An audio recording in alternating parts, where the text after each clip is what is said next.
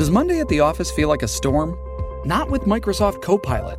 That feeling when Copilot gets everyone up to speed instantly? It's sunny again.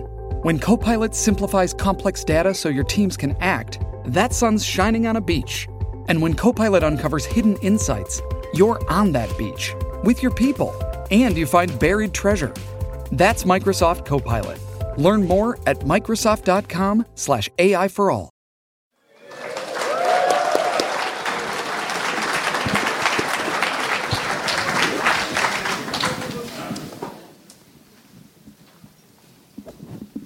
Hello and welcome back. Did we did we miss any?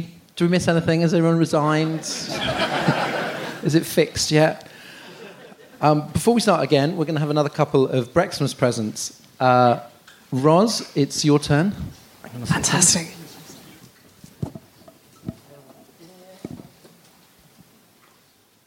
And uh, I will. Do you know, it gave me an electric shock. How did it do that? That is amazing. Sorry, Can I work a, that into it? It's a very dangerous GIF. My God. It hasn't passed E U safety check. Is that... Did you actually see me jump? Because I didn't. I was like, ah. Right.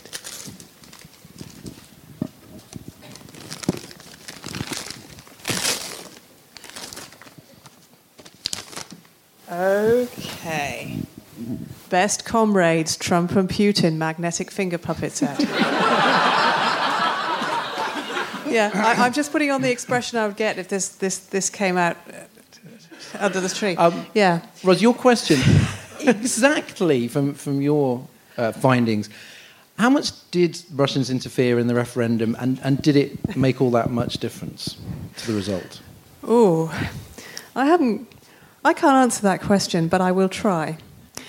The reason I can't answer that question is because nobody knows.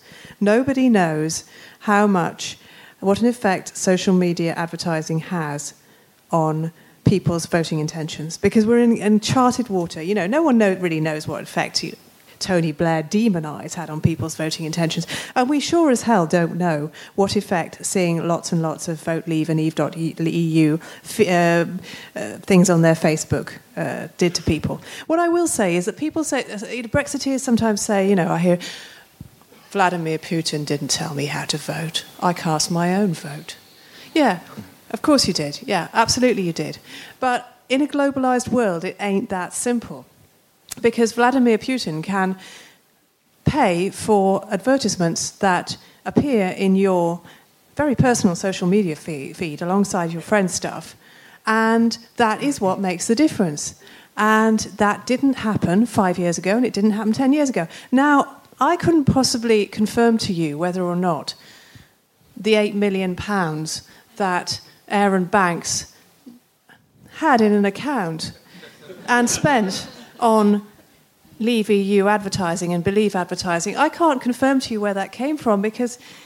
none of us know where it came from. We've we've tried really hard, and you know, the D C M S committee has tried really hard, and we don't have a we don't have a clue where that money came from because it doesn't seem to have come from his businesses, despite his assertions that his cash flow was brilliant. It wasn't really. Um, and where did that money come from? Um, it, that is something that I can't speculate on, possibly without uh, libeling someone. So I won't. But. I can say that it was definitely in Vladimir Putin's interest that we leave the E U. Um, he wants to undermine the E U. And the other thing I would say, which doesn't often get said in the context of um, Russian interference in the referendum, and some people may not like to hear, but I think it was an influence, was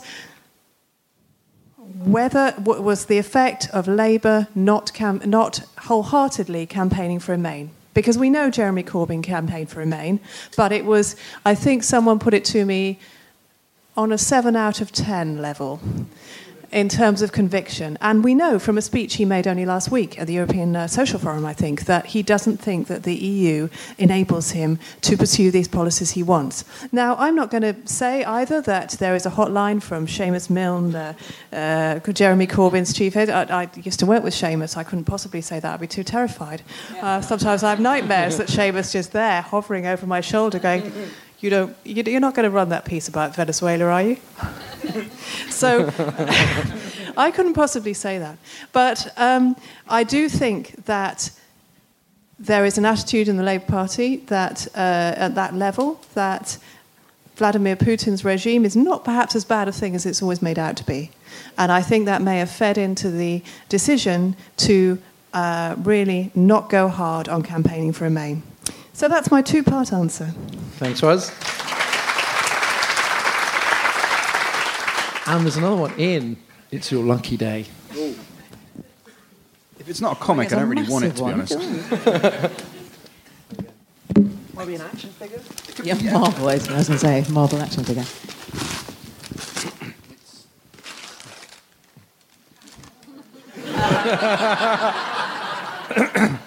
Your question, Andrew, is what's the most important thing on international trade, your favourite subject in the whole wide world, that, that everyone is not talking about? What's what's the deep cut of the international trade? Oh yeah, world? Deep cut. There's a oh wait, it's got wheels. um, it's got wheels. So I might just sit on the floor and play with it as I as I explain. Uh, deep cut. There's a very obscure part of trade which is called services. Uh, How do you spell that? Yeah. So no one, nobody wants to talk about that, um, which is odd, really, because we're a services economy. So you would have thought that it would figure quite prominently in what the British Prime Minister was trying to achieve in the most important trade arrangement we've ever done. Uh, but not so much. We focused on goods. And I think that's sort of because well, the sort of the, the services are very wibbly-wobbly. So, you know, on a good... You know, it moves from one place to another, it crosses a border, there is a place to check it. If you, as a country, pass a law going, we don't want this kind of chemical in goods, you can just stop the goods and check that they're that. Services are much harder, right? Like, if you start saying that, we, you know, we don't really trust the way that Honduras, uh, what their, um, what the qualifications are for becoming a doctor, you're not going to... Your classic thing as a government is just to not recognise those qualifications, because you don't want a bunch of Honduran people coming over and going, I'm a doctor now, when you haven't vouchsafed on that. But services tend to go either way. Like a service export includes when people go over to your country. If you go over to France and get uh, and your child gets sort of maths instructions to pass an exam, maths tu- tuition, that would be a services export from France. So it's a, it's a real sort of mess of stuff, and people don't really get it, so they don't really talk about it. But they fucking should, because if we, as we expect right now, leave the E U and do a basically a sort of a classic-looking F T A, the sort of thing that, that, that the E U is doing currently with Japan, we would be at about what you'd get on W T O, really, for services. And that would involve a sixty, fifty-nine percent, technically, reduction in our service exports to the E U. Now, that's a major fucking reduction. You do not want that to take place. But it is not discussed because it's complex, it's weird, and partly because there's been a very successful campaign. This, by the way, is exactly what I'm going to do while I'm opening presents on Christmas Day. This is the whole spiel. Exactly. My uncle will be sat in the corner of the room. I bet they'll be thinking, I wish we hadn't given Ian the boat now. But like, so they've been—they've actually been weirdly quite successful with this this really quite insanely vacuous uh, Patrick Minford argument, which is basically to say the single market's been very bad for services or not very effective at services. The single market has been the most effective sharing of regulation on services in the history of mankind.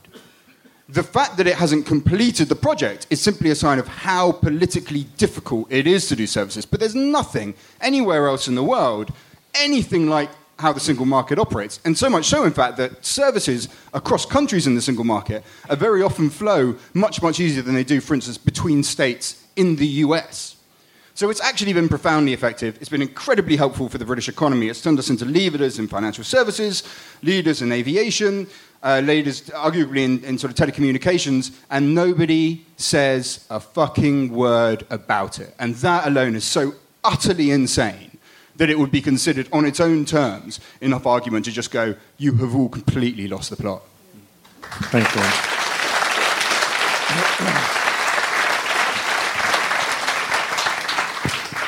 you. So a few weeks ago, I read a very spurious piece seriously suggesting that Britpop paved the way for Brexit with its Mockney accents, rousing choruses and Union Jack guitars.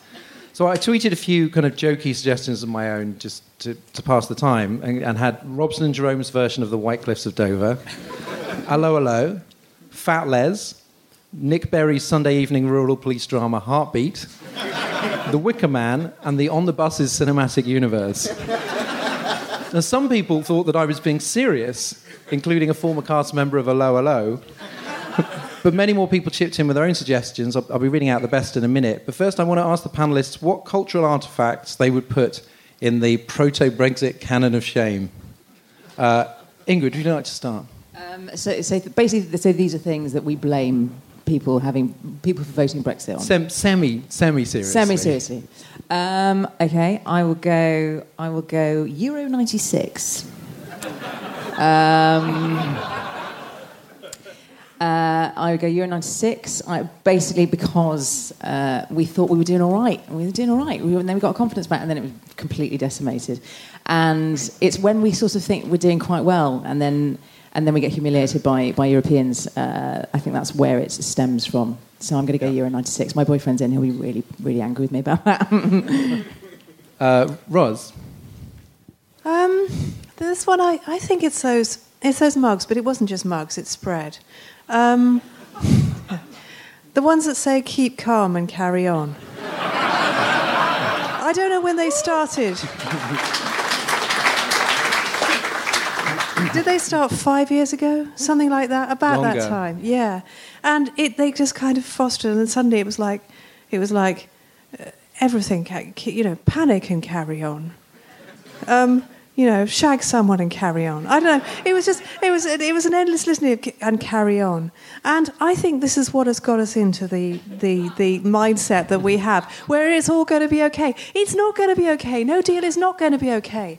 Um, Brexit is not okay. And yet somehow it gave us this false sense of confidence that, that you know, in Britain things are okay if we can just sit down and have a nice cup of tea. Chat about but those it. Posters were originally printed for use oh. in the event of a Nazi invasion of Britain.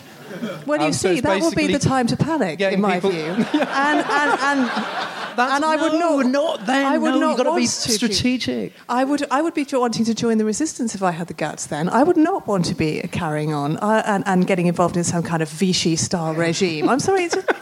no. Well, that's good to know. It's really good to know. So were they never actually it, used? Are they no, used? They were never used. One was discovered in a junk shop like ten, fifteen years ago, and then they became a thing. Oh, wow. Um, well, there we go. It was about Nazis. um, Ian, what would yours be? Yeah, it's it's sort of in the same kind of line, I think, because the, the emotional effect is the same, and it's basically, it's it's Boris Johnson on Have I Got News For You? And... And I think that I'm, and I totally hold myself up as a, sort of an example of this, of this just being a terrible cock-up, like a terrible psychological cock-up, because it didn't just do this thing of creating this monstrous political ego that has. That I think you can make the case that you know that the, the result might have gone a different way. Certainly, when you take him and Gove together, I think that there was no sort of ostensibly centre-right, mainstream Tory voices in that campaign, it would have looked very, very different. It would have been much easier to just go, this is just a Farage thing. Um, but it's deeper than that, I think, because it just sort of gave me, it, certainly me, and I think for a lot of other people, this sense of like, oh, British Tories, they're not actually that bad. You know, we disagree on, you know, fiscal issues, but actually they're perfectly reasonable and, you know, they can be quite funny and charming. And isn't there this sort of harmless, safe English, aren't we just a big field, ultimately? And isn't it quite a, and you're like, oh, no, they're fucking psychopaths.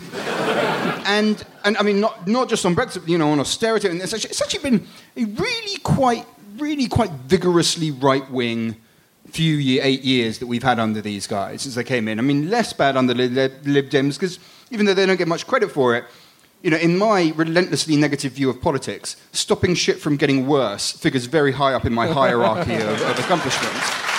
And... And I just think that, that Johnson, that caricature, that persona that he had, really lulled us into a false sense of, secu- of security about how safe British conservatism ultimately was, and we fucking paid the price, man.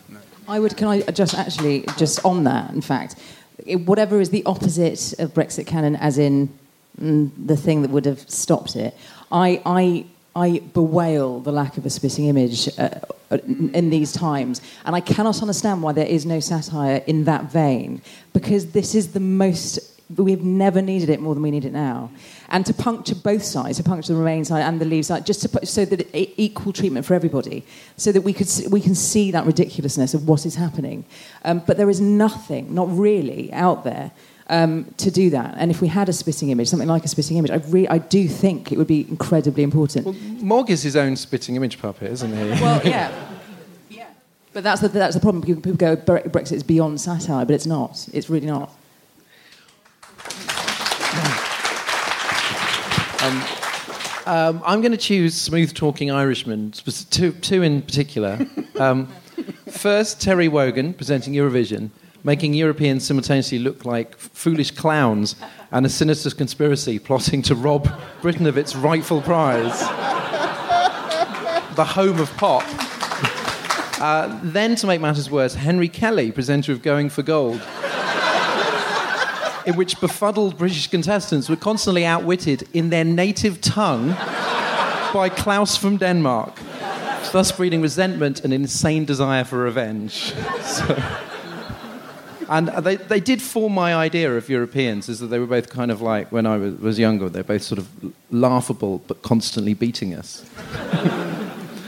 uh, and I'm just going to rattle through the the, the the Twitter highlights. I think it's a, I think it's a pretty watertight canon, to be honest.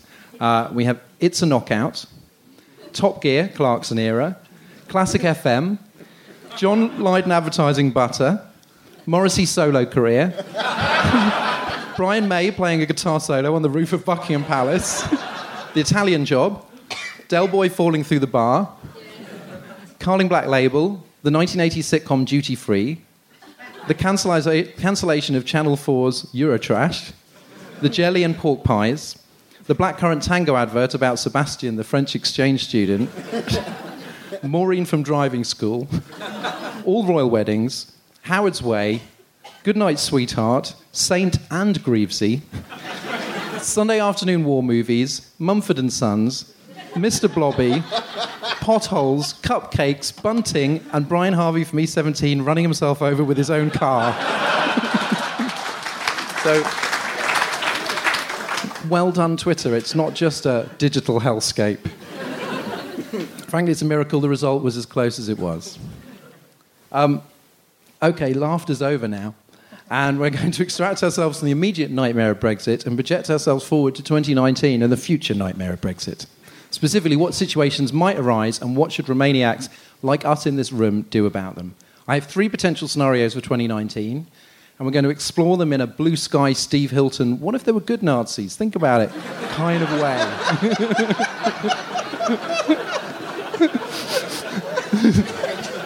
way. So... Let your brains flow freely. Scenario one. May loses the meaningful vote sometime in December or January, then calls a general election and loses to Jeremy Corbyn. The twist is Corbyn is in a minority government with the S N P. So you've got a Brexit-curious P M propped up by partners who want to remain in the E U but leave the United Kingdom. Which could be fun. Um... So, uh, start, start, Ian. Corbyn has said he'd renegotiate Brexit. Uh, how how doable is that? And because I watched, I'm not sure how many people saw the Channel four Brexit debate. Barry Gardner made a very strong case for Remain, I thought. Because his plan for Brexit was basically remaining, but also leaving. And I just wondered if you felt that there was a more coherent strategy than that. Yeah, so, I mean, if if you are going to um, alter the future relationship document, then, yeah, do whatever you like. You can stay as close or as far, you know, as you like. If you're going to alter the withdrawal document, which is the divorce bit, the legal bit, then no, you can't do anything. That's that's game over now, and that's done. And every time that, you know, Corbyn gets up and goes, and it's not just Corbyn, all the rest of them say, you know, all the R G lot say the same thing, we're going to go off, we'll get a much better deal, we'll just, you know, change the laws of gravity, and then we'll come back and we'll be we'll do the quick vote and we'll be out in March. That's just nonsense. It's, you know, complete nonsense. If and, and, and the, the, the narrative arc of Nick Bowles on the Tory benches will give you this instruction, I think, because originally he was of that sort of mindset, and now he's changed it to, no, we understand, we just need the divorce bit. He's going for Norway in his case, which... I think would be what Corbyn would end up with in that kind of scenario. It's once we're out, then negotiations restart, and then we will try to get to the point where we decide how that's going to go. If he's, if he's, you know, in, in a coalition with Nicola Sturgeon, that's what he's going to have to go for, because the S N P cannot afford to leave the single market. For the basic reason that once you do that, the independence proposition becomes radically complicated. You need for Europe and Britain to be working according to the same regulations in order to make a viable, easy route into independence. So they will make that a precondition of anything. And I think Corbyn's a little bit closer to it, you know, than most people on the Tory benches anyway. So if it's after March, if nothing changes and we still leave then, that is a perfectly doable, very respectable thing to say. If anyone is claiming that you can do this kind of stuff before March, they're full of shit. Um... Ingrid, Corbyn spent quite a lot of time saying that E U ne- neoliberalism was the source of our problems, in, including Brexit. Um, but Shami Chakrabarty insists there's a lot of love in the room for Jeremy in Brussels. um, do you think that, in that event, that he would actually end up doing much of that negotiating? Or would you would you see that being, out, you know, basically let Keir Starmer do it? Yeah, yeah. Well, interesting. I, I looked, you know, I, I, in my head I had this vision. Again, it shows when you, when you, the danger in all of this is you sort of have to put your own prejudices or your own preconceived notions of what thing people are and things are to, to one side. Because I assumed that Corbyn, as we said earlier, was, was anti-E U and, and he knows fuck all about it. He hasn't made... I must stop swearing, actually. Um, Why? There's a child. There's a child in the front row. For goodness' sake! Oh, I'm so sorry. Um, it's fine. You're a, Is that allowed? I thought we put like ter- an over sixteen thing up there. You're a terrible father. Um, no, you're very. She's got to learn. She's got to learn.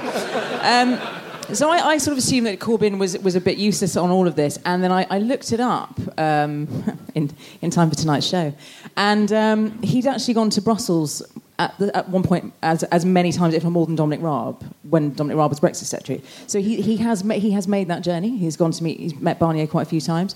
Um, it's not that he's completely outsourced everything to Keir Starmer, um, but. I mean, I, I just remember watching the Labour Party conference and being completely... I, c- I couldn't quite believe... Again, I had too much time in my hands, so I watched every single one of the speeches. Um, oh, my God. I wasn't working at the time.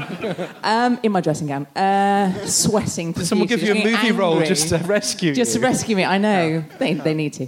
Um, and... Uh, Yeah, and I just remember watching each speech, and just each speech of the major Labour Labour Party players was completely contradictory um, to the previous one, and I just I, I didn't understand what was going on, and um, I got very angry, uh, and I'm still angry. But I, um, yeah, who knows is is the answer to that? I think I mean some of the things that Corbyn says still to this day. In fact, a lot of the people involved in all of this, some of the things that they say, it's like, I don't think you actually understand what Brexit is. And I know more than you do, and I'm an actor. And so you're, it is literally your job, and you don't know, and I know more than you do. Um, so that's terrifying. Also, feel I feel great about myself, but also I'm not running the country. But, but um, so, yeah, some of the things that he says, I'm like, I don't think you're, you're, you're aware of the finer details. Again, someone like Keir Starmer, who's a lawyer... Maybe let's leave it to that him. Well, um, I did a thing for the the Guardian the other week where they do a conversations issue at the end of the year, and the, the journalist basically just has to sit in and make sure it doesn't go off the rails or get stuck on one subject. And it was Stephen Mangan and Emily Thornberry, and Stephen Mangan was actually very good, like a really tough interviewer on the Brexit position. And Emily Thornberry did say at one point, "We're just going to we're going to be honest with people," and like, future tense. And I thought, that's that's really interesting because nobody's really sort of done that. And, and when I was watching sort of Barry Gardner spiel, it, it, there was this sort of complete lack of just going, do you know what? We're going to have to take a hit on this. It was literally like you can have every, anything you want. Just like one of those kind of like department store Santas that that just kind of just goes for it. Do you want, you want a car? Yeah, Santa will bring you a car. And then just leaves like the parents to sort it out. Um, and I thought, you know, you, you do need there to be a point at which you go, like, this is going to be the cost. And we've never really had that conversation with, with any politicians. Like, this is this bit is going to hurt, but then there's this bit. And, Roz, the other part of this scenario I'd like to, to, to ask about is um, if there was this sort of minority government with support from the S N P, would, would, an, would another independence referendum be be inevitable? Because we like referendums. Haven't they're, we had enough? That's spicy. Referendum. Um, well, Of course, a Corbyn government could take the wind out of uh, the S N P's sails if it proved to be very, very popular north of the border. Uh, or it might not. It might prove to be very, very unpopular north of the border. Um, I think, um, yeah, tough one. Um, I think, actually, the S N P is so well established in um, Scotland now that I think... You know, ten years ago I wouldn't have been so sure, but I think now Nicola Sturgeon looks like a powerful leader. She certainly looks a lot more um, capable than anybody in Westminster politics, and I think she could well press and demand a, um, a, a an independence referendum. And my sense as well is that Scotland is moving gradually away from the rest of the rest of the U K, and it's getting it's kind of preparing. It's been a long journey, but it's it's just. It's ready now to do its own thing. That is my sense, and I'm not personally sentimental about the union in the way that uh, our precious union, um, uh, in in the way that some people are. Um, and I think that if it want, if Scotland wants to go its own way, then after uh, after watching the shit show in, in Westminster, who can blame them? Yeah. Thanks, Rod. Scenario two, May fights a general election in January, which produces another hung parliament and more stalemate. May can't even get approval for a revised version of the deal, where we could leave the backstop unilaterally, and have limited single market and customs union access. So we're closer to no deal. Now, are there any circumstances where May could be kind of strong-armed into a people's vote to prevent no deal, if that was the only other option? Yes, I'm glad you asked me this question, because now I can talk about the most spectacular constitutional geekery. this, this might take some time. Okay, hold on. So today something interesting happened, because a lot of the background parliamentary battle that goes on day to day is about kind of cre- trying to create a sort of no-deal firewall, trying to create basically like a backstop almost, like a, like a last point that you can go to where M Ps can step in and stop no deal. Now, that's what the Grieve Amendment was last week, and that's why last week I thought... Oh, you know, he's played an absolute blinder there. Because by doing it to the... You probably don't need to do this, but once I'm in the nerdery world, I might as well just dig in deep. But, I mean, by doing it to the business motion, it was attached to any debate, any sort of amendment that was coming out of... I beg your pardon, any motion that was coming out of Section thirteen of the Withdrawal Act. And that just meant any part of the debate on her trying to leave got amendments attached to it. It was like this super version of, of um, Hilary Benn's amendment. It's really, really clever stuff. He's a smart one, that Grieve. However...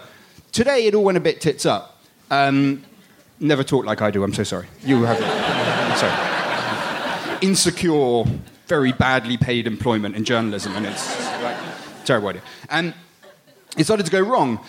And I think the reason for that was this weird constitutional theory that popped up. Um, and it popped up this morning, and then by the afternoon, uh, lawyers for the House of Commons were saying that it was true. And also say that there's actually a kind of a wrinkle in the way that things are framed. That there's two sort of time ticking time bombs that you have to look at. The first one is, if she gets a deal and it's voted down by the Commons, there's twenty-one days, and then a minister has to come up and go, there's no deal, and I'm putting the statement here. And then there will be amendments, according to Grieve. The other one, the other part of that, the other ticking time bomb was, what if she didn't get a deal in Europe? And after that, you had until the twenty-first of January for a minister to come to the House of Commons to go, look, there's no deal, and then you'd have the Grieve Amendment. However, neither of those things have currently happened. She has got a deal with the Europeans, but there is currently no vote that's going to the House of Commons. She's refusing to say when it would even be. And some lawyers think that that means that there is now no reason that any minister has to come to make any statements to the House of Commons, and therefore there is nothing to amend, and therefore there's no obvious parliamentary mechanism to stop them doing no deal before March. Now, I don't think that's true. There must be another way of doing it. I also need to point out that this sort of hovered around the Commons chamber today, and May didn't seem to believe it was true, or had not understood what it was she was being asked, or had not been properly briefed on it, or she's got separate legal advice. You know, that would be the good part. So at the moment, it's not clear what the mechanism is. Last week, we knew what people's vote can do to make sure that we can stop this. This week, it's not entirely clear, and that's one of the reasons that today really considered, properly shitted me up, the stuff that was going through in, in the Commons today. I think we're in a much worse position today than we were this time last week. Oh, sorry, well, by Tuesday last week. We as in Remainers or we as in the country? We Remainers and also the British public. You can pick, pick one of those. Yep. And Europe. and Every, everyone's and equally fucked. It's yeah. just, you know, only some people recognise it. Um, Roz, do you think that the Tories would let May fight another election? I mean, obviously nothing will remove her. It seems nothing will remove her. She will just stay and stay and stay. Um, but, I mean, could you could you see her fighting another election? Or if one was forced, she would just have to go? No, she can't fight another election um, because she, um, you know, lost a majority pretty in the last one. Um, and I don't think anything has changed in the public's attitude towards May uh, since then, except to accept the perception that she's probably the least bad of a bad bunch. And that doesn't help when you're fighting against an opposition. So, uh, I think someone. I think someone else would have to take over. I suspect it will be Amber Rudd. Actually, um, she's my hot tip currently. Uh, uh, partly because she's a woman, and you know why not pour the shit on women to deal, you know, deal with. Um, get them to sort out messes you can't with your um, when the blokes screw it up. Sorry, I don't. Yeah, don't get it. But. Um, I, I think she also wants to do it for some reason. Why, I don't know. But she does. She looks hungry. Um, and uh, I don't think there's anybody else in the Conservative Party who is capable, uh, I don't think necessarily Rudd is capable of uniting them, but I don't think um, there's anybody else whom they could all get behind, um, even to a limited extent. Um, and Ingrid, if, if this were to result in a, in, a, in a hung parliament, do you think that, that Corbyn could survive another defeat slash victory, like like the last one? As someone pointed out, it's the only election where the winner seemed to lose and the loser seemed to win. But but if that, because they're really pushing for an election, Labour are really pushing for election. I mean, I suppose in the way, obviously, Remainers are pushing for a people's vote, not complacently, but obviously with the intention of, of winning it. So I don't know how, but, but Labour, when they're pushing for an election, they seem to really think that they can win it, or that they will win it. I don't hear. I don't hear a lot of sort of doubts on that side. Do you think it would be? Uh, I mean, how certain do you think it would be? Because the, the the polls are not reflecting the actual kind of nightmare on Downing Street situation. Um, well, I mean, it's funny that Jeremy Corbyn and Jeremy Corbyn is holding on, and he is going to keep holding on until there's some natural disaster, apparently. Um, and Theresa May, both of them, bless them, they're like holding on. Um, they're like, I don't know, two old nemeses in a Rocky film or something. One of the, one of the bad ones, they're like Rocky three. Um, three is not bad. Oh, uh, no. I knew as I said that, I was like, he's going to pipe up. Um, right, five then. No, that's um, fair, fair, fair. But you know what? I, I have no idea. I have no idea because I can't see beyond tomorrow. I, It, there are so many permutations. My head is hurting now, just listening to every, listening to everything that's going on. So I have no idea how you're feeling. Um, but it's just, yeah. I, I, I, like I say, I don't. I just, I don't know. And it's okay to say that sometimes. I think. I think the last thing everyone needs is more people going pretending that they know stuff and they don't. I don't. I don't know. I, I would like almost. This is almost objectively. I mean, I, I'm generally a Labour supporter, but I, I would just sort of like to see what a Labour gov- a Labour government, see what they would do, because all the the, the Tory Party seems. Do you remember in the nineties uh, how exhausted La- the Tories were yeah. for years before ninety-seven, to the point where actually you kind of Photoshop Tony Blair in earlier. It was like the height of Britpop, Tony Blair, and it's like no, he he. He didn't come until OK Computer came out and Britpop was kind of, you know, over. You know, but it just seemed as if John Major had left about three years before he'd actually left. And this government seems more exhausted and done and incapable of achieving anything than that one did. And so there's just there's a part of me that's almost like, even if I wasn't a Labour supporter, I'd be just like, let someone else... Have a go. Have a I, go. Maybe that's, that doesn't always work out. Let someone else have a go in political history. It doesn't always work. Just I, go, this guy's got a lot of pep. I th- let, let him have a go. But, you know, I, there just comes a point where you're just like, well, I cannot see anything coming out of this government now. I, I think what, what what angers me about Jeremy Corbyn is is the just the trenchant, just, just on, on both sides, the sort of lack of any kind of... Um, facility to sort of listen, it seems. It, it is that that is their way or no way. And while I have sympathy for what really annoyed me actually about the Brexit debate last night was was was when uh, Barry Gardner sort of sort of almost, sort of lightly attacked Caroline Lucas and tried to paint Remainers as as as, as people who are sort of dismissing uh, the working class, and, and we're saying they're stupid and they were dupes, and that we and that actually we don't understand that they were voting against austerity and they were voting against. He then conflated two things. He was saying, well, you know, he, they're voting against the, because the E U have made them poorer. It's like, no, you mean the Tories. You mean, that's what you mean. It's not that the E U have made them poorer. And what annoyed me was that he, as though Remainers don't know that. Like, we know... We're, we're trying to stop Brexit because we don't want those people to suffer. It's not like we're going, huh, you idiots, you, you were duped. I'm very much on the side of those people, and I would love Labour government. I want, I want. I'm, I'm left-leaning, as are most actors and most people on this panel. But I, I would love for there to be a decent opposition, and it, it gives me no pleasure whatsoever to be, to be, to feel the way I'm feeling about Labour and Jeremy Corbyn. And I, I voted, and, I, and I've said this before, but I voted. I, I felt I had to vote Lib Dem in the last election, which was now I feel feels like a massive waste of time because I was so angry that nobody in, in Labour. Was offering, one of the Labour weren't offering um, um, a, any way out of Brexit. So I am just, I'm just really angry and disappointed in Jeremy Corbyn, frankly.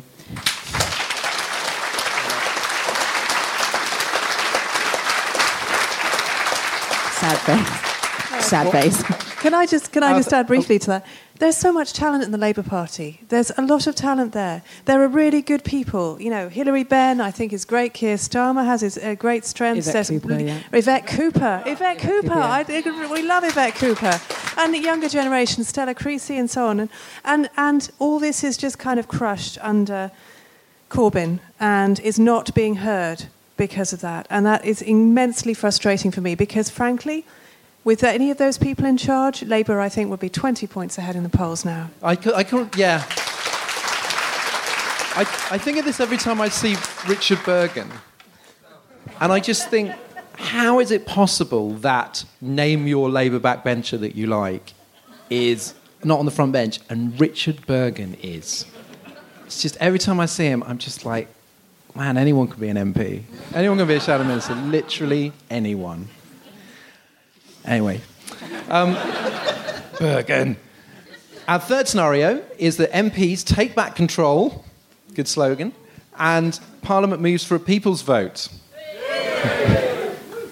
Anyone here like a people's vote?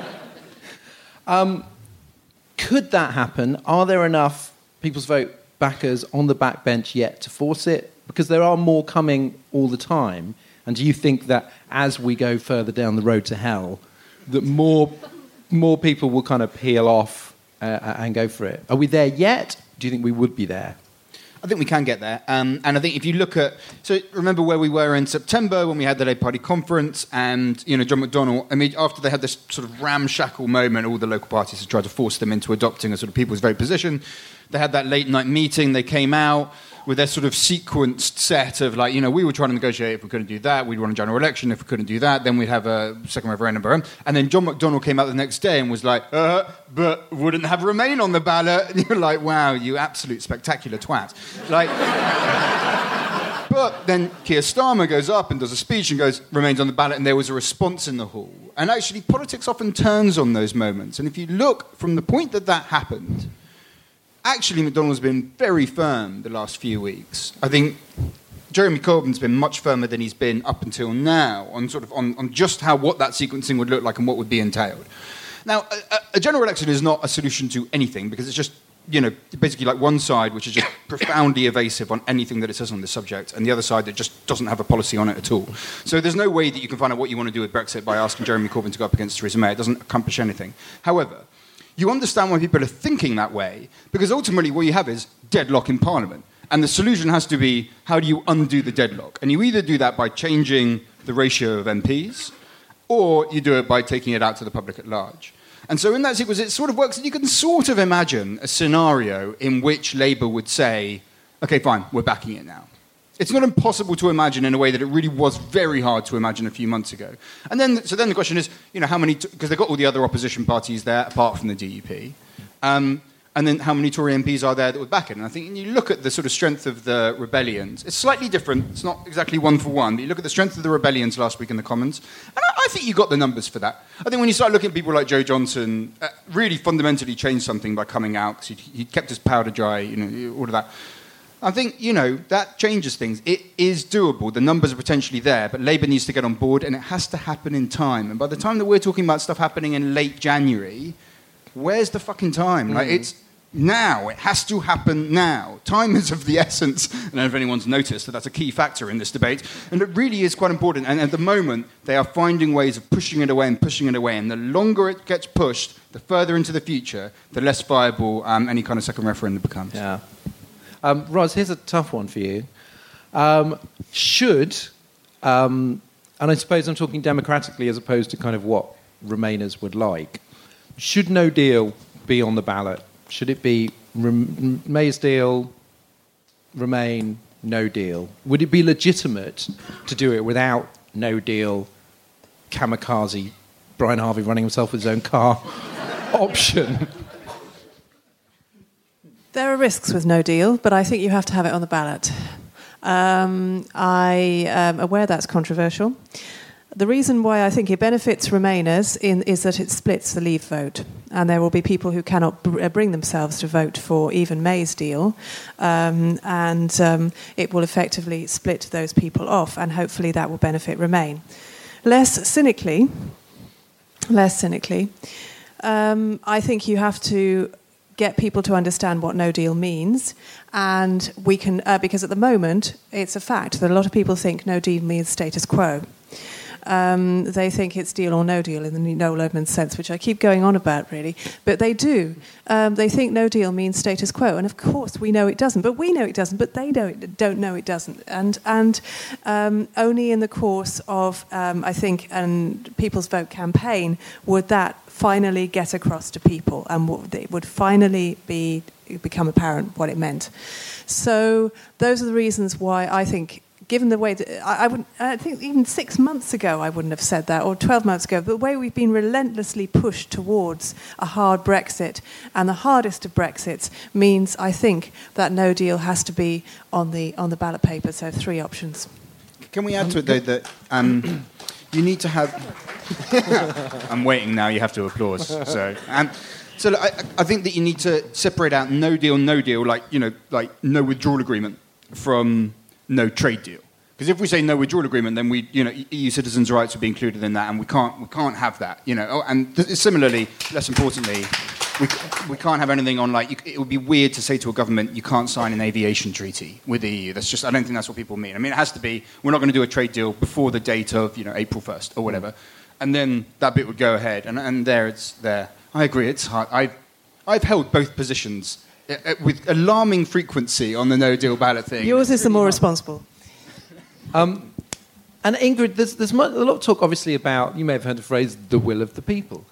Um, and it's somebody, is it nine hundred days that it's been since the referendum now?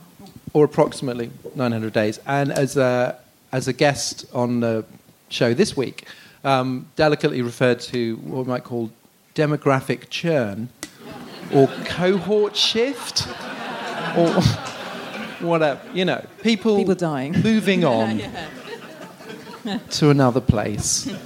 Um, that, that actually, of course, there is a kind of the, the whole question of the mandate. On the one hand, you've got this kind of the demographics keep eating away at that mandate. And on the other hand, and I know that this is something that Brexiters and on the left and right Um, often say is you just go, oh, you, it's very patronising to say that people didn't know what they voted for. But it seems to me an, it, it's an actual fact. Because if anyone said, is anyone just I voted for this, literally what's going on right now. This absolute this screaming nightmare. I said, I turned to my wife in the polling booth and I just went, I think that I'm voting for a contempt motion. I'm voting for just paralysis. Uh, you know, all of that. Bring it on. But nobody knew. I didn't know when I was voting. I didn't know what I was voting against in that sort of detail. Do you know what I mean? I knew. I knew that I didn't want to leave the E U. But but nobody. It's a, it's a nonsense to say that people knew what they were voting for when already there's. I mean, it's just endless sort of permutations and, and unforeseen um, events. So sorry. No, no, of course it's... I, think no, I, I thought there was a question. There was. Right? There was. I was just waiting and I lost for it. it. So my point yes. being, at what point... It's here somewhere. no, no, no, don't worry. Um, I'll jump in with something. No, oh, no at yeah. some point, like the whole idea of a mandate and the yes. will of the people. Yes. When you're getting close to, you know, when you're two and a half years past that, for yeah. all of these, and, and, and, you know, where there was a binary um, choice, how much that meant, do you believe that there is a mandate, and do you, leave the, do you believe that at some point it has to expire? Um, well, this uh, yes. Uh, yes. Really? After all so, that struggle to ask that yes. question, you switch, yes. Thank you. Um, no, it, it, it is interesting because I, I, I, I, when people say, "Oh, people have died," you know, people have died and moved on, so actually now it would look different. I, I'm, I'm slightly wary of that argument um, because that's just the nature of that's just the nature of life. Uh, people die and people stay, and so uh, you know.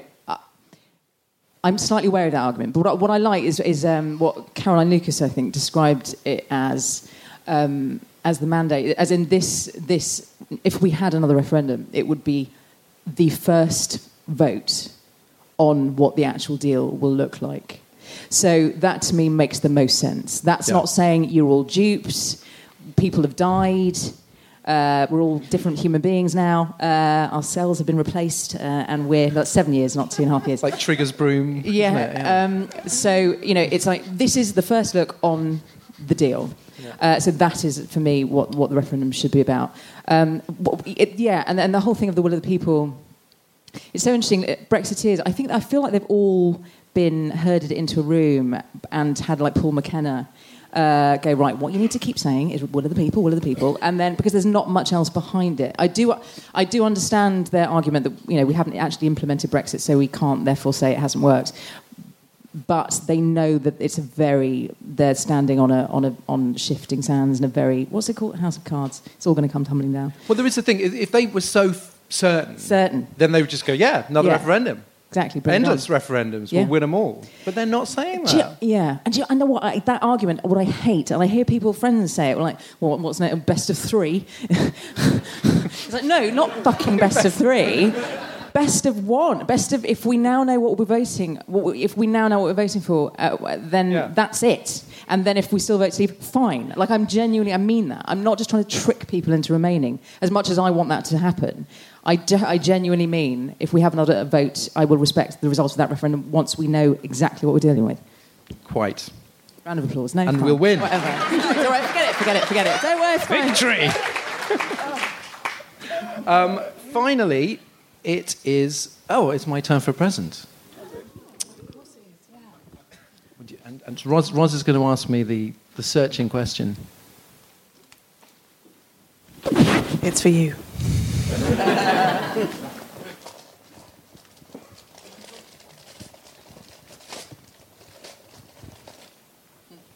a first aid kit. First aid kit. Very useful. What's inside it? Um, it's first plasters, alcohol. Oh. Oh, pad, that's okay. Alcohol pad. Oh. oh, already a pad of alcohol. Okay. It's always disappointing when you've asked for alcohol and you get alcohol pads. um, so I have to ask, how how can how can we heal yeah, the wounds? Yeah, exactly. How can we ever come together? How can we move forward? You know, because we're all friends in this room, but how can we come together as a country? Um, well, as Ian said earlier, um, there is like a gaping wound. Did you probably didn't use the word gaping? Um, I wish I had. Yeah.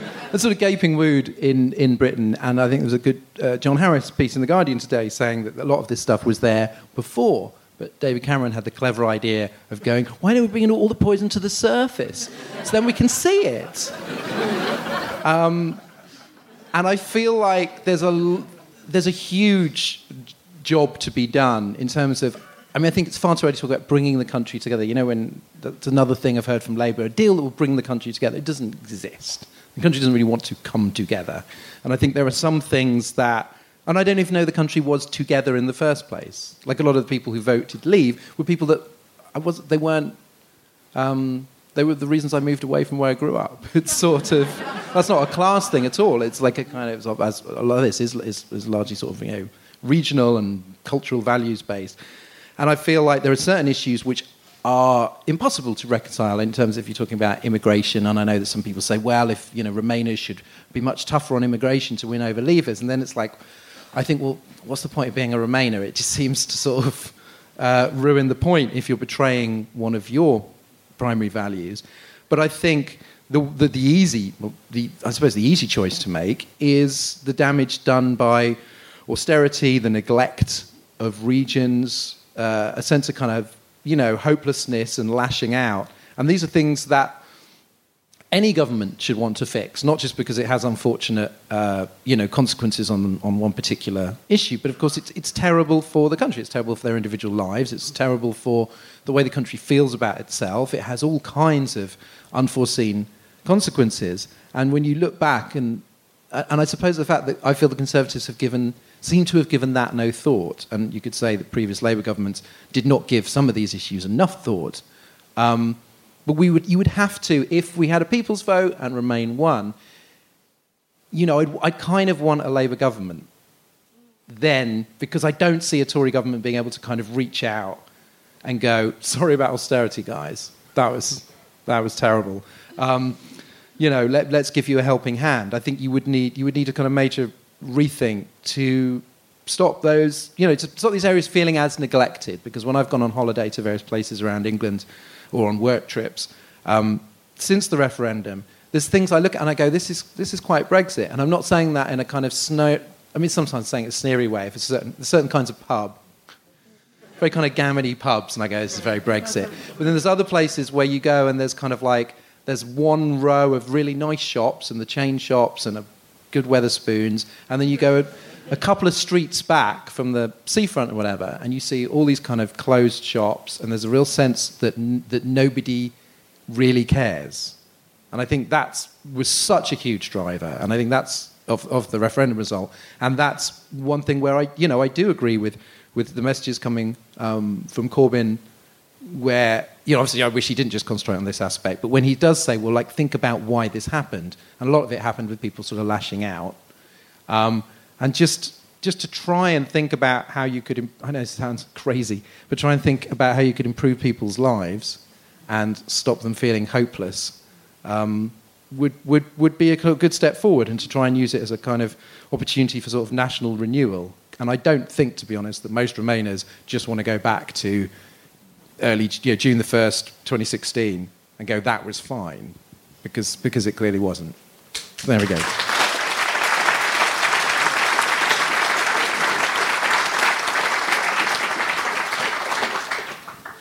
And so, we reached the end of the last Remaniacs Live of twenty eighteen. Thanks to Roz, Ingrid and Ian for joining me tonight.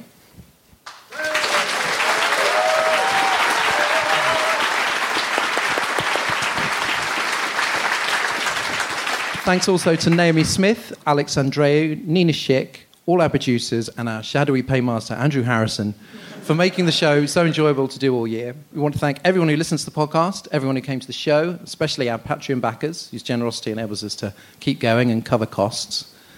And I think, uh, does anyone want to offer a word of hope um, for next for next year? That's because not I, really part of my personal branding. No, that's not you, that's not right. you. I, yeah. I just exempt you. No, I, I do think perhaps if there, if there is a people's vote, I think I think that would be emotionally such a valuable thing, because there would be somewhere for us to put all of this energy. Without one, I don't know where it will all go. No, no, I agree, but I also think that, okay, so that regardless of what happens at this stage, whether it's sort of best-case scenario of people's vote, whether it's the sort of sort of comatose scenario of a May deal or, or like protracted negotiations that keep us in basically sort of a suboptimal position, or whether it's the disaster of no deal, the thing that is positive that comes out of it is that actually for the last two and a half years, people have had a sense of identity around believing in an open society and believing in, in, in liberal values, liberal with a small L, but of thinking, no, I want people to be free. I want people to be free to come here. I want people to think that they can be a citizen of a country and also a citizen of a world. And I want them to think that they're capable of thinking about politics in a complex, autonomous, individual way, a way that isn't just bullied by people going, well, you've got to sign up to the will of the people. You've got to sign up to my very simple solution. And that is, there is a sense of self-awareness to people who think like me, who I don't think we always had. I think we were just on the sort of winning side, and everyone, you know, whether it was Cameron or Osborne or whether it was Tony, but they all said, oh, we're, we're pro, you know, open, you know, societies, and we think it's good there's diversity. And that sort of killed any sense of identity that we had. Now we're in opposition. We are basically the barbarians at the gate. And that gives you a sense of identity and a sense of group and a sense of movement and a sense that you need to be fighting for these things, because when you don't fight for them, people who are more marginalised than you, who are worse off than you, are the ones that suffer, who become the victims of it. And that goes regardless of the scenario. People's vote, no deal, anything in between. You have to fight for your values. Hmm. And that's what we're going to do in twenty nineteen.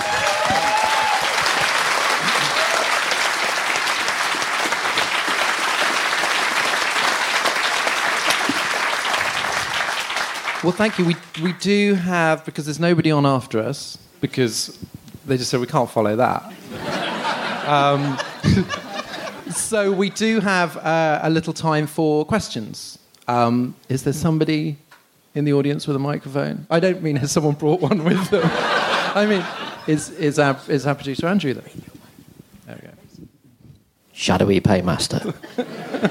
Do we have any questions? And. The way Andrew's walking around with a beer and a mic. Classic. Like.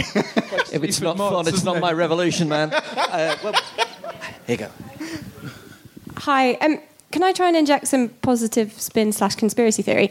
Um, so the, it was really noticeable that when Yvette Cooper asked uh, Theresa May at the Select Committee hearing whether she was the kind of person that would take us into a no deal, Theresa May ducked the question.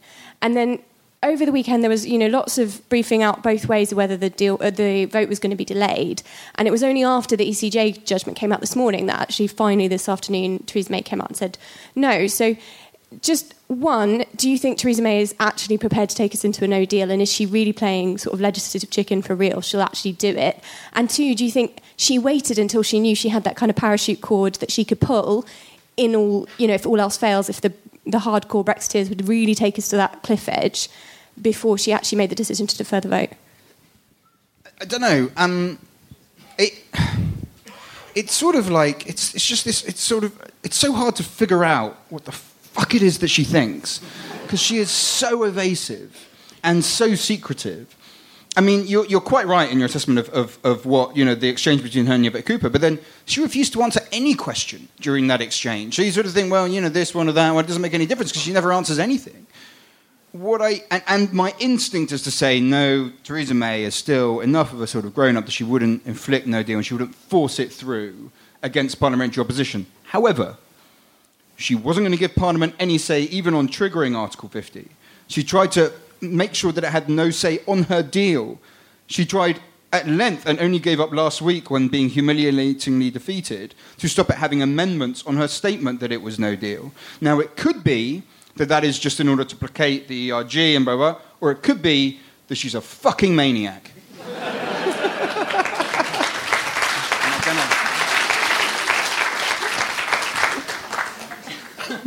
um, yeah? Um, Andrew? Hold, hold tight.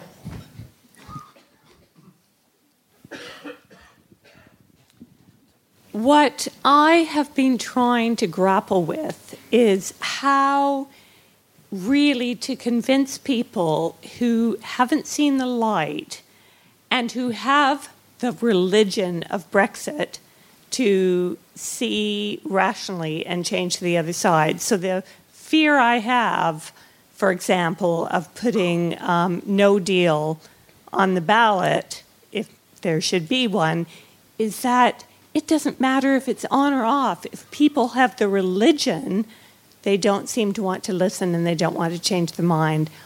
What advice could you give to somebody who tweets every morning for an hour to try to convince people um, that there might be hope at the end of the, the line?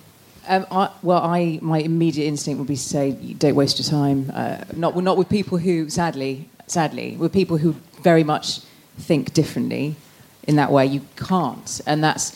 I think we forget. I mean, it, it's easy for, on both sides. Sometimes you look at people, you go, I do not understand how you can have that position. I do not understand how you can think you would rather crash out with a no deal and make yourself poorer, and and, and have chaos ensue, than remain. But people people do. And so you will never, you will ne- they, that's just a different a different personality type, you're never going to get through to them. Um, but the people that we're trying to target, I think, are the people who are soft, softer levers. Um, and with those people, there was a very interesting uh, article actually in the, I think it was the New Statesman, about, about the things we must now, as Remainers, do uh, to try and persuade people, or to try and bring people on board and, and bring them over to our side. And things that do not help are things like saying you were tricked. Um, as much as you want to use that as an argument, you, you have to sort of... It's like a relationship. Uh, as a woman, I find uh, if I want my boyfriend to do something, I I sort of I drop a few hints, I listen to his point of view, then sort of leave it there and hope that sense will prevail and he'll think it was his idea and he will change his mind. Um, what doesn't help... Dude, he's it, in the audience. I know he's in the audience. By the way, I've never done that with you, baby.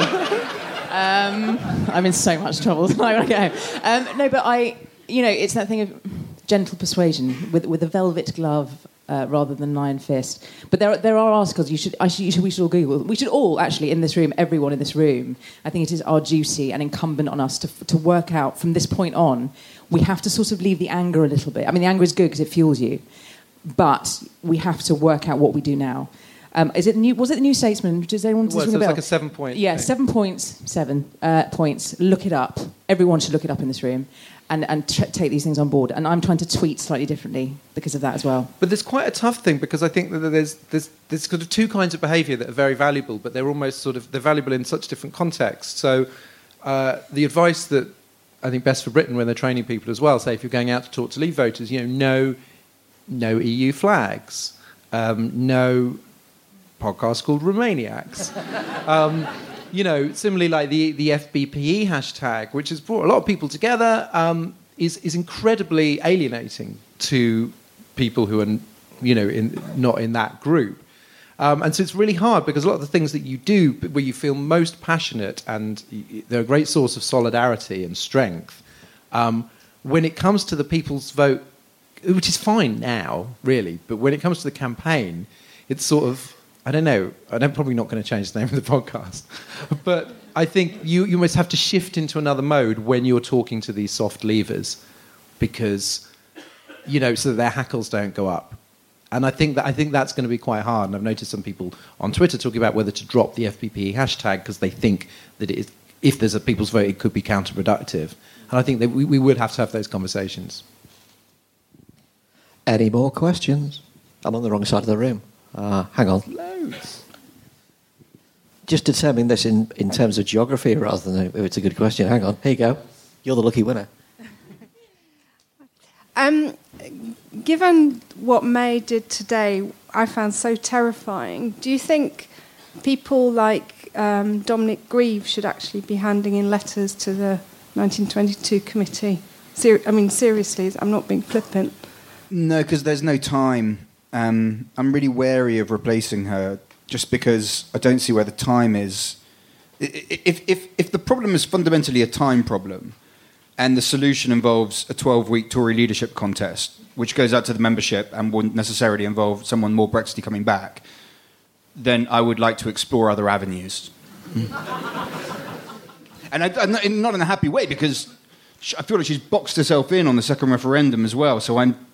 Obviously, you know, it goes without saying, she is suboptimal as a prime minister in any possible spectrum of what that might entail. But I just don't see that right now replacing her gets us to a better place. I don't see that. I think we've got time for two more. I've run to the wrong side of the room. The questions are all over there. Oh, you can have one. You're here. Hi, so um, practically, people like us in the room here, um, what can we actually do, uh, grassroots campaign, uh, going forward, changing people's minds or pushing towards a people's vote, especially people like me, I'm, um, I don't have a U K passport, so I can't vote, taxation without representation, I can, of course, um, give vast amounts of cash to Romaniacs, uh, which, which I do. Well, not not vast amounts That's of not cash. Not a tax, but, by the way, just so we, we're clear. But what kind of practical things can we can pe- normal people on the street do to to get out of this mess? Yes, um, I think get out there and campaign. Um, get out there and get make your voice heard.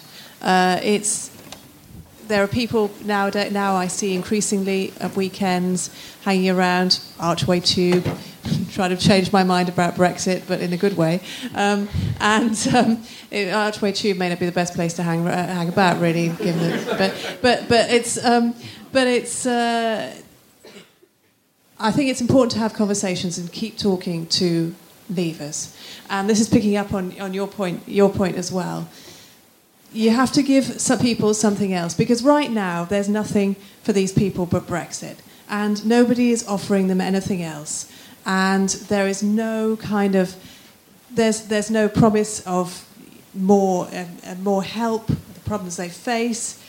We have to look forward. We have to make a positive case for what can be achieved without Brexit, and we have to be uh, to say. We can move on. We don't have to do this thing. This isn't a matter of pride, and you know, if we t- if we decide to cha- if we decide to uh, uh, st- stop Article fifty now, that's fine. It's not a big deal. It's okay. It's not a matter of national pride. It just means we can concentrate on the stuff that is really urgent in this country, and it's really important, and we really need to fix. And God knows there are so many of those things that we really need to fix in this country, and. To move the conversation on to something other than actually Brexit, I think is the key thing to do. And to say, yeah, now, we want this out of the way so we can focus on the important stuff. I think there's also, there are some really good, um, there's groups obviously like, like Best for Britain, but, um, the European Movement, when I did a sort of an article at the beginning of the year and I was talking to a lot of the activists, and they were very well informed um, about what works, or what they thought worked and what doesn't, and they're very, you know, there's a lot of grassroots energy, which is why I really hate it when people present the, the Remain People's Vote movement as sort of top down, and they think it's all just sort of Alastair Campbell and Peter Mandelson doing a kind of New Labour reunion tour. And and actually, a lot of it has come from the grassroots. Um, that that's how this, mostly how this this kind of movement ended up forming. Um, and a lot of them have actually been doing, been thinking about this since, well, since the first, the last referendum campaign. Um, so. So definitely kind of look up those groups, you know, Britain in Europe, Best for Britain, European Movement. Um, there's, there's there's there's many. There are many. Um, and and a lot of them have already thought very hard about some of this sort of subtle persuasion stuff that, that might not necessarily be obvious. I think Best for Britain have a, if I remember correctly, uh, so contact Naomi Smith on Twitter if you don't see it, otherwise well, you just sign up there. But I think that they have a sort of, they've got seats of M Ps who are particularly susceptible to the message, where they you put in the work there to try to convince the constituents who'll be sending off stuff to the M Ps, and they have a system for that. None of it interests me because I just basically want to sit at home in my Batman underpants and blog. That's the entirety of what gives me joy in this world. But nevertheless, for other people, they actually want to accomplish stuff with their lives, and, and that may be the way to, to do it. So I don't know. Can we, would we have time for one more? We've got time for one more. Make it a good one. How much is Soros paying you? Hang on, right. This man is wearing a Christmas jumper that says, all I want for Christmas is E U, so he is stealing our intellectual property. Here you go. So it's actually a really negative question to finish on, but um, um, Ingrid kind of touched on this earlier. Like, I've been talking about kind of all the energy, and we put that into a people's vote, potentially. But what if, what happens if, and what do you, what do you think if we actually lost, or you know, Remain lost the people's vote, actually ultimately Leave won again? Um, what, what, where, where does that energy go then? Like, it, that's kind of the end game, right? Like, what, what happens then? Well, then Remainers put all their energy into getting a good Brexit deal, because that's what we should have been doing all along, because then we would have had a good Brexit deal. If only we'd put our energies towards getting a good Brexit deal. Um, no, I mean, I think... If, if Listen, if, if there is another referendum... And, and again, as you said, we are we are talking... I mean, we're up against it, because even if we even if it was happening in the next few months, we to, that it, that's not... Quite, that's not a huge amount of time to get the message out that we want to get out, so people have an informed vote. Um, but if the results was the same, I, I do, and it could be, um, then we'd have to sort of we'd have to do it. I feel like we'd have to do it. We couldn't go. Actually, sorry, when I said that this was definitely the best final of five, because then I, then we would be those guys, and that would be really bad. Um, so we'd have to suck it up and do it. But I don't think that'll happen.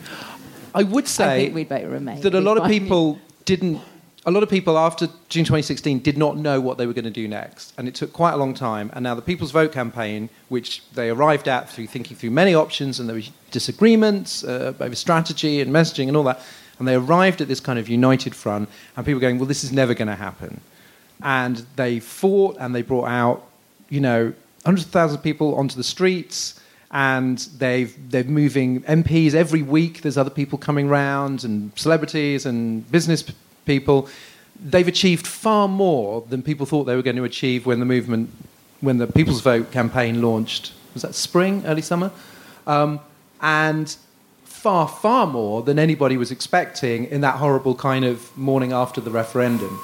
So I think it's very hard to say in advance what people would do, but I think when you see the amount of kind of talent and sort of energy and sort of, I don't know, I found honesty and sort of moral vigour and passion that has come up around this movement. I, you know, I don't know where people would decide that they wanted to take that next, but I do think that you, it wouldn't just fade away. There is no way that that sector of the population would just go, forget it, lads and ladies. Um, no, it just wouldn't, you know, it wouldn't happen. So I know that sounds a bit vague, but I've seen what happened when people kind of picked themselves up from what felt like this horrible defeat. And, and have already achieved a great deal, even if we're not there yet. And I think something, something positive for the country could come out of this broad movement and of people who feel this way. A Remain Acts Netflix series. That, yes.